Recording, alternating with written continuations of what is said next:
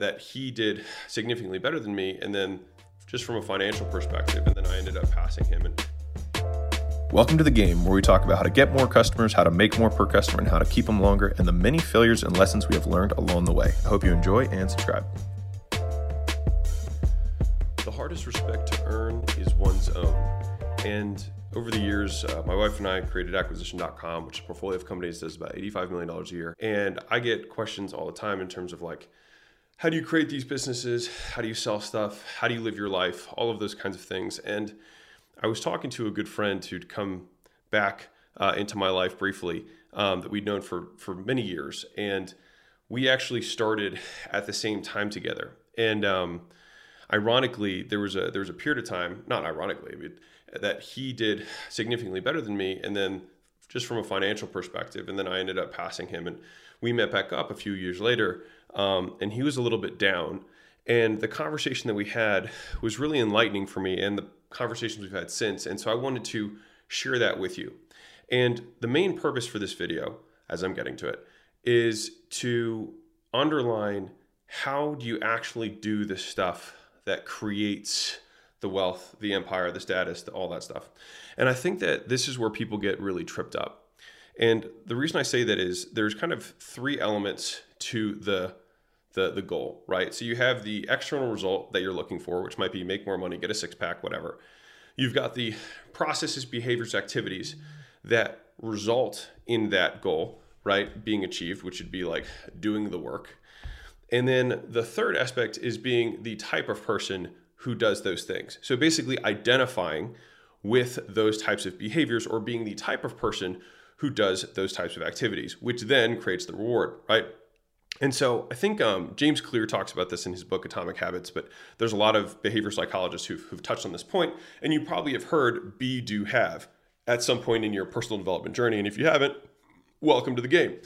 And so one of the things, and this is what I wanted to give to you in this in this video, is a keystone habit that has served me very well. And it's only been in retrospect explaining it to someone else that I kind of had more clarity on it, which is why I'm sharing it with you, which is when I have something that I want that I do not have, so I have a desire, which means I've made a contract with myself to be unhappy until I get what I want, right?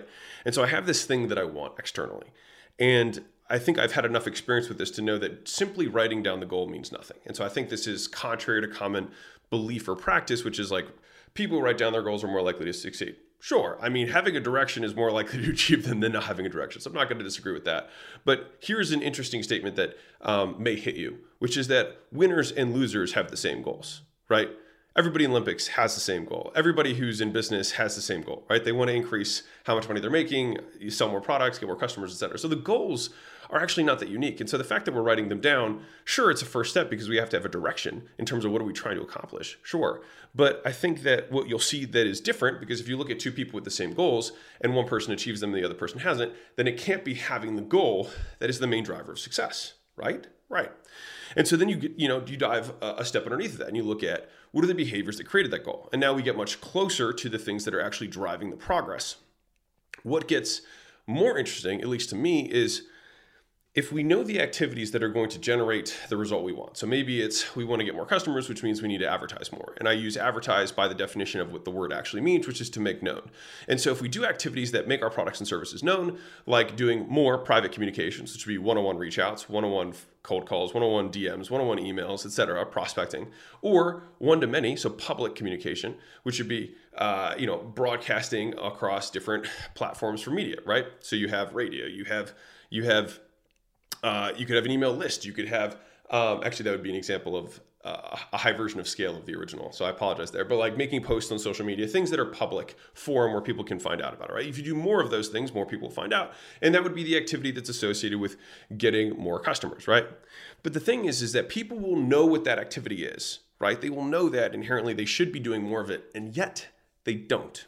And so that is kind of the purpose that I wanted to drill down in this short video today is why not? And what is the way that we can try and correct that or fix that?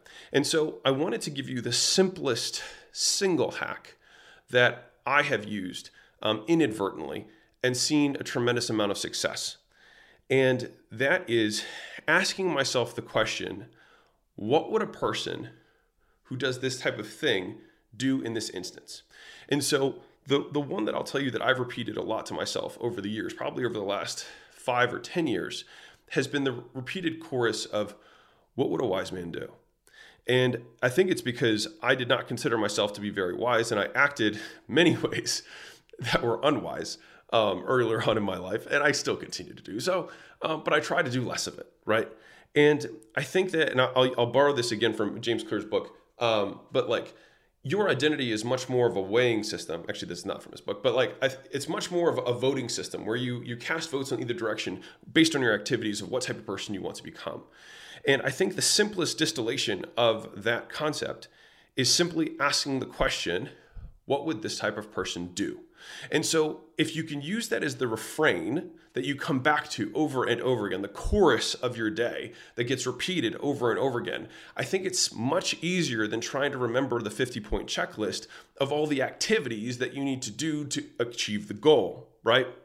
And so, in the in the the friend that came back in my life um, where we were having this conversation you know i just distilled it down to like what would a billionaire do and so when we're confronted with these crossroads right you wake up in the morning and you're like i don't know what i should start on it's like what would a billionaire do and so basically what you can do is have a certain refrain or chorus that you ask yourself what would this type of person do?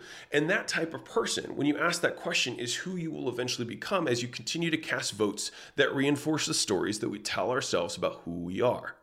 And those are the things that create long lasting, deep change. And what's more about this is that these changes, when they become internal, when they become ingrained in our behavior, they become effortless, but it takes time. And so I think that the mental cue that I have given myself inadvertently over the years, I don't have a lot of choruses that I refrain to or that I come back to over and over again. And so I tweeted about one and it got shared a zillion times, but it is what would someone 10 times smarter than me do in this situation right? And a different way of saying that is what would a billionaire do? And and word it in whatever way that resonates with you right? But i think rather than having that big checklist you can put just a little post it on your computer or wherever you work that's a reminder to yourself that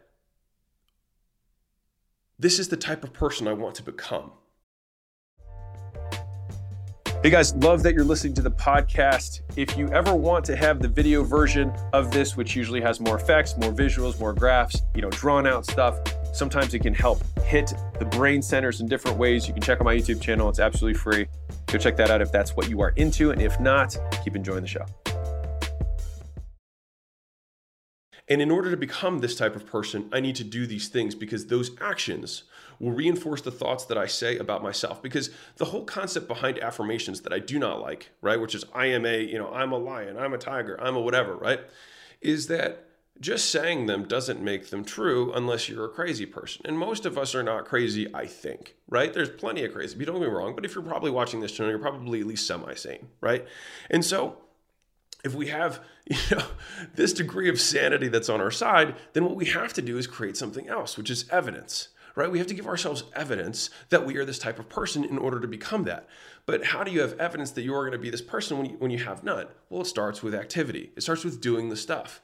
And so once we know who we want to become, then that can direct the types of activities that will be in accordance with that. And the reason I like this better too is that if we're trying to reinforce an identity or an identity trait about ourselves, um, and I, I just learned this, and this is a really good habit I think that I've picked up over the years. But breaking down the etymology of words is really, really cool, and I think really teaches us a lot about the words we say. And words matter a lot because they are the things that encapsulate thoughts. And so if you change the way you speak, they change the way you think, right? And so a classic one, which is like, I didn't really like the word philosopher because I thought it sounded really fluffy. But when I found out the etymology behind the word, which is phile, which is to love or to like, and then sophos, which is knowledge or wisdom, it's lover of wisdom. And I was like, well, shoot, I am a lover of wisdom.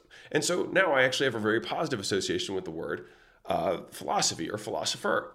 And to the same degree, identity um, comes from like uh, I don't know, remember the actual Latin word, but entity is being, right? Like just beingness in, its, in and of itself, and identical, which is repeated. So repeated beingness is what your identity is. So what your actions, what you do, literally becomes who you are, which means that we can actively change who we are by changing what we do. But it is a reinforcing secular path of like, I am this type of person, and therefore I do these things, and because I do these types of things, I am this type of person, right? And so it's the chicken or the egg. But at some point, we need to take action in order to do that. And so I think the simple and easiest cue that we can use to change who we are, to change character traits that we find undesirable, is to simply ask ourselves when we're confronted with the decision, what would this type of person do? And then act in accordance to that. And I find it much simpler than having the lists and having the, the daily routines and the things like that. Because if you are this type of person, you will do the types of things that that type of person would do. And that also comes down to the many decisions we haven't accounted for yet. You're going to be confronted with situations that you have not predicted. In fact, the vast majority of us don't predict things well in general. It's because there's far more variables than we can possibly comprehend. And so I think it's much more uh, useful for us to think about ourselves in terms of if I were to encompass all of the things that I would like to be, right? And that's why I think the the what would Jesus do was such a powerful statement in the Christian community overall. And candidly, people outside of the Christian community could use that same exact thing, which what would Jesus do in this instance, and probably get the right uh, activity and become more like Jesus, right? Which is the entire goal of the Christian faith. And this is not this is not a religious um, video. That's not my point here. But it's more so that what we repeatedly choose to ask ourselves, which creates our identity, which then creates the tasks that we do and the activities we spend our time on, reinforces the story that we tell ourselves about who we are, right? Or what type of person we are. And so, um, what I shared with this individual, I said, you know, what do you want to become? And if it's like a billionaire, it's like, cool, then what would a billionaire do? And always asking ourselves that question. And the reason that this was important when I was talking to this individual, I'll read you the text um, that I had that I had said to him because they got shared all over Instagram when I when I when I tweeted them or whatever. Um, is that after he left, I said, "Here's a thought for you." So I was just like thinking about the conversation we had, and, and he had felt kind of shitty. And what's interesting about this is like, uh, as an aside, as you level up in your life, and this is just an observation that I've had, is that like you will simply change who you compare yourself to. And I think Jordan Peterson talks about this in some talk he had, but I, I, find it very true, which is you you just change who you compare yourself to. And so you always find a way to make yourself feel terrible. And even if you're the best in the world at stuff, you'll just look at people who are better at other things than you and compare yourself to them to make yourself feel bad, right? Um, and so this is what I said to him, and I'll, I'll share it with you. I said, Every winner and every loser have the same goals. What separates them are the activities they commit to. Committing to the activities, that is the goal. So commit to the activities. That is the goal. So when you make a lot of money, one month you've achieved, I'll say that again. When you make a lot of money one month, you've achieved nothing because the goal is the activities. And then later I said, do me a favor. Instead of writing down your goals, just write down what would a billionaire who lost it all do? Or what would a billionaire do to keep it simple? Or whatever version of yourself you want to be. The doing and the outcomes will happen as a result of the main internal identity shift, which you can reinforce many times a day by asking yourself that question at each crossroad. And so I'll, i think that was uh, relatively, you know, I, I, think it's a good point to, to end off on, which is the only tactical ask that I have for you is to simply write down what type of person do I wish to become, and then make that the chorus that you recite to yourself when you're at your, your crossroads, when you're at your decision points that are going to create who you are on a repeated basis every single day. And I think going back to that refrain will be all encompassing in terms of what would Jesus do applies to a zillion scenarios, but everyone, at least in the Christian faith, and I use it because it's a very simple catch all, would want to become more Christ like right? And so, whatever the Christ version is for you, we can steal from that concept and continually reinforce it by asking ourselves those questions. Um, and so, if you're new to the channel, by the way, welcome. My name's Alex. Like I said earlier, my wife and I own um, acquisition.com. It's a company that buys minority interests in uh, service based info, coaching, uh, digital products type businesses and then helps them scale to like 30 50 million and beyond. And that's what we do full time but i do this stuff uh, just because i struggled a lot on the way up and i don't want other people to struggle and i don't want my pain to be in vain and so that is why i make these videos. So um, welcome to Mozi Nation. Lots of love and i'll see you guys in the next video. Bye